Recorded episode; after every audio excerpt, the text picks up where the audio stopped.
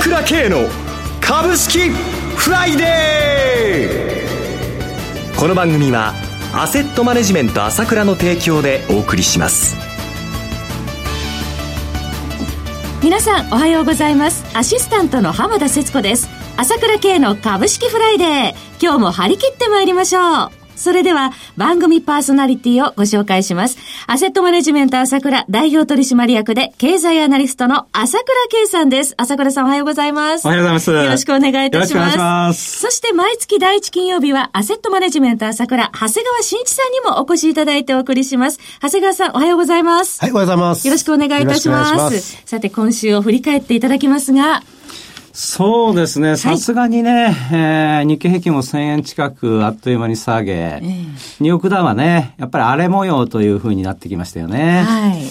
まあやっぱり調整気味っていうのはやむを得ないかなと思うんですけれども、特にニューヨークダウ、まあアメリカの市場で金利がね、これがまあ一番懸念されていたことではあるんですが、ちょっと上げピッチが早いんで、さすがにちょっと変えづらいんですよ。今こう、2.63からあ、アメリカの長期金利ですけどね、どんどんどんどん来ちゃって2.79まで入っちゃったので。4年ぶりの高水準ですもんね。そうですね。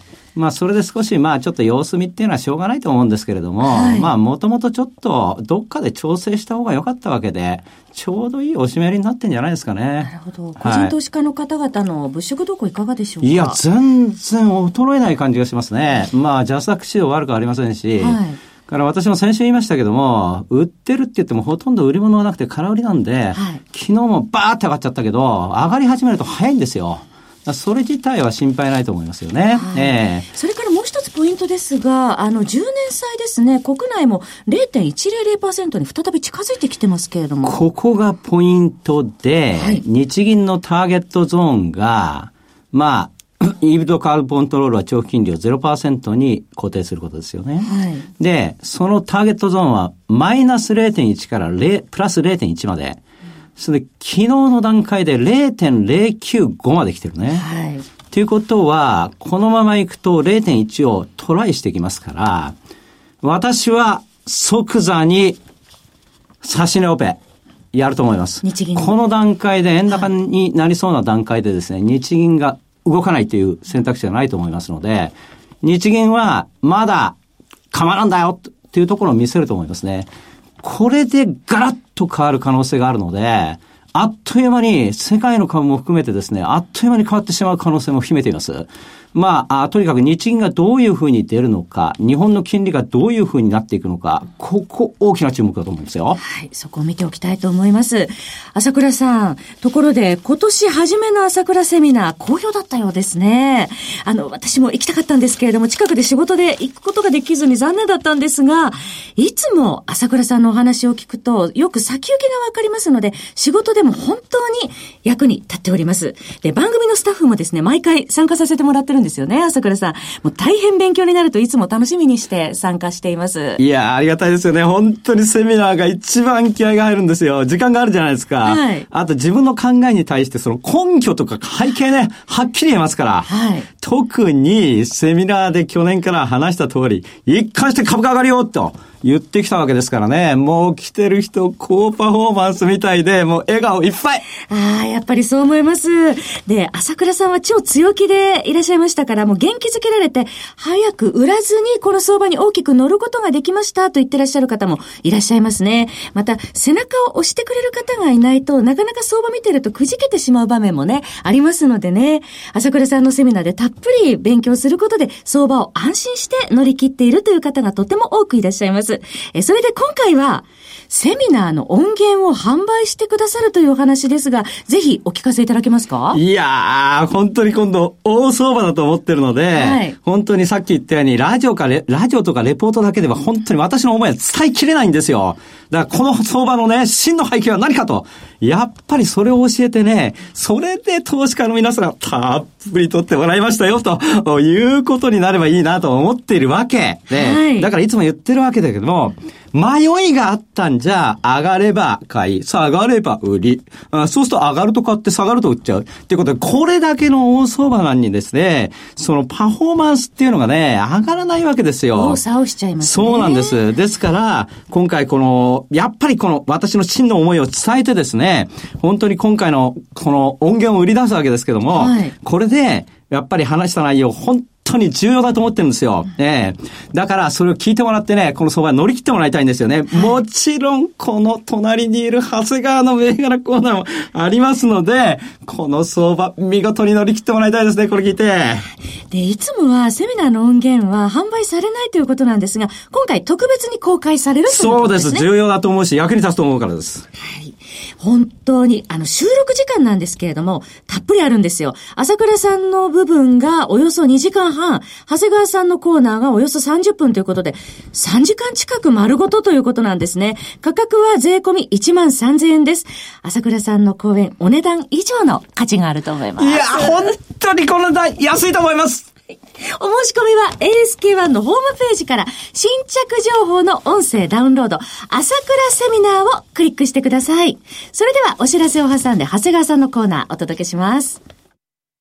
鋭い分析力で注目を集める経済予測のプロ、朝倉慶。日々のマーケット情勢や株式情報、個別銘柄の解説を、朝倉本人が平日16時、メールでおよそ7分の音声を無料で配信中。株の判断に迷ったら朝倉慶。詳しくは、アセットマネジメント朝倉のウェブサイトへ。本日の市況解説無料メールマガジンにご登録ください。アセットマネジメント朝倉は、証券取引、金銭有価証券の予託、貸付行為は行っておりません。また、情報提供する金融商品のお取引では、相場変動などにより損失を生じる恐れがあります。取引説明書、契約締結前交付書面などを十分にお読みいただき、ご理解の上お取引ください。金融商品仲介業者登録、関東財務局長金中第605号。ここからは、長谷川新一の株式金曜ダービーのコーナーです。長谷川さんに注目銘柄を挙げていただきまして、さらに次回ご出演時には、取り上げていただいた銘柄の1ヶ月間のパフォーマンスを検証。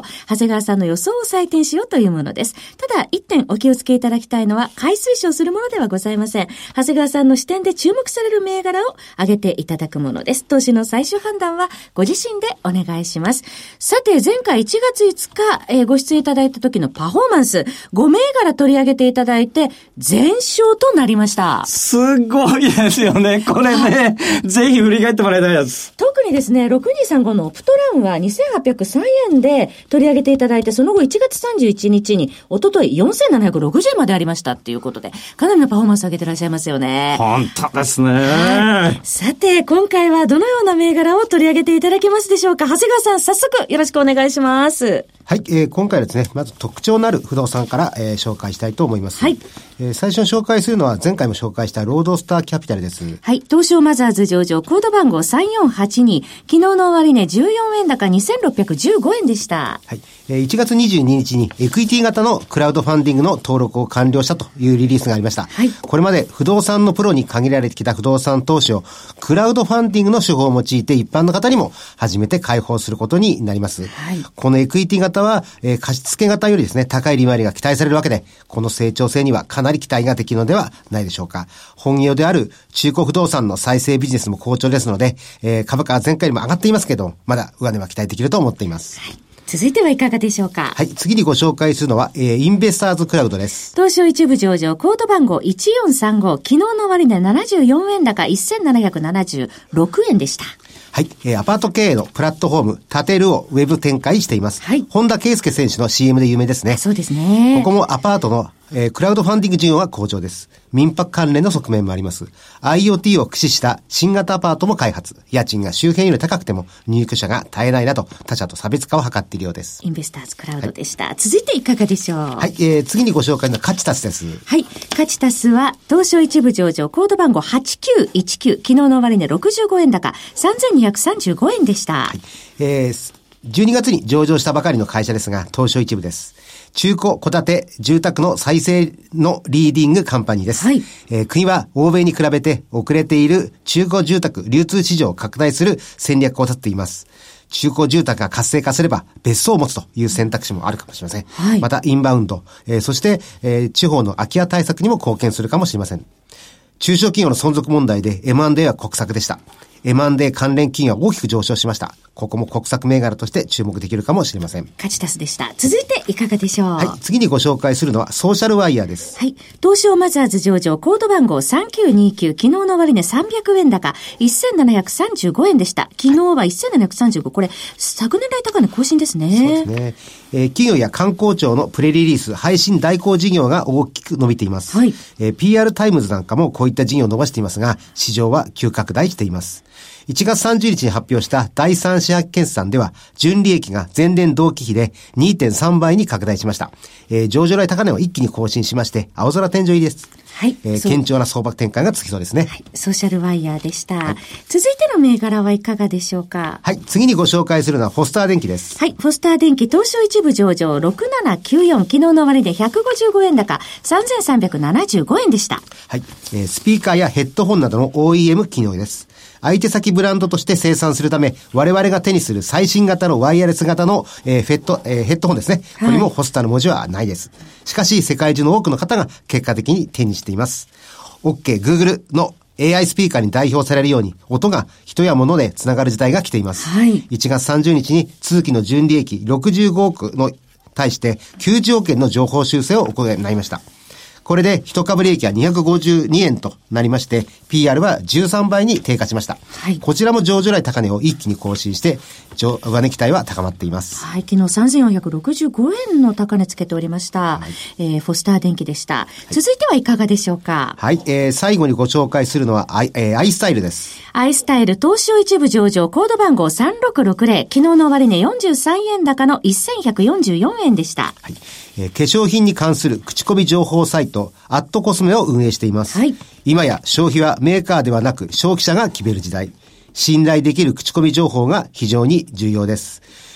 ユーザーはですね、20代から30代の女性が多いですけれども、日本の化粧品は海外でも人気ですので、今後海外での人気も高まってきそうです。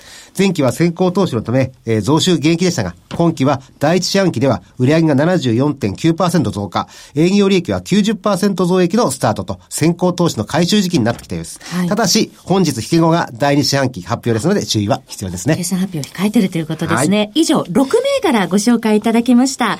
なお、繰り返しになりますが、取り上げていただいた銘柄は、いずれも長谷川さんの視点で注目する銘柄でございまして、買い推奨するものではありません。投資の最終判断はご自身でお願いします。今回ご紹介いただいたのは、ロードスターキャピタルインベスターズクラウドカチタス、ソーシャルワイヤー、フォスター電機、アイスタイルの6銘柄でした。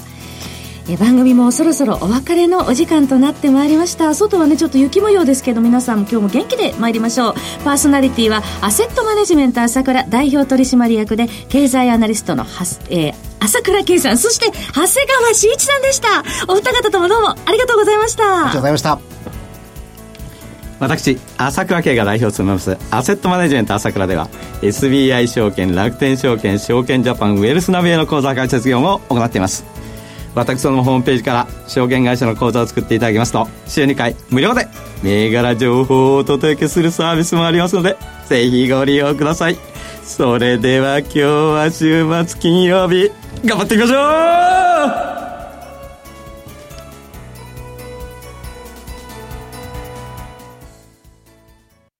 う!この番組はアセットマネジメント朝倉の提供でお送りしました。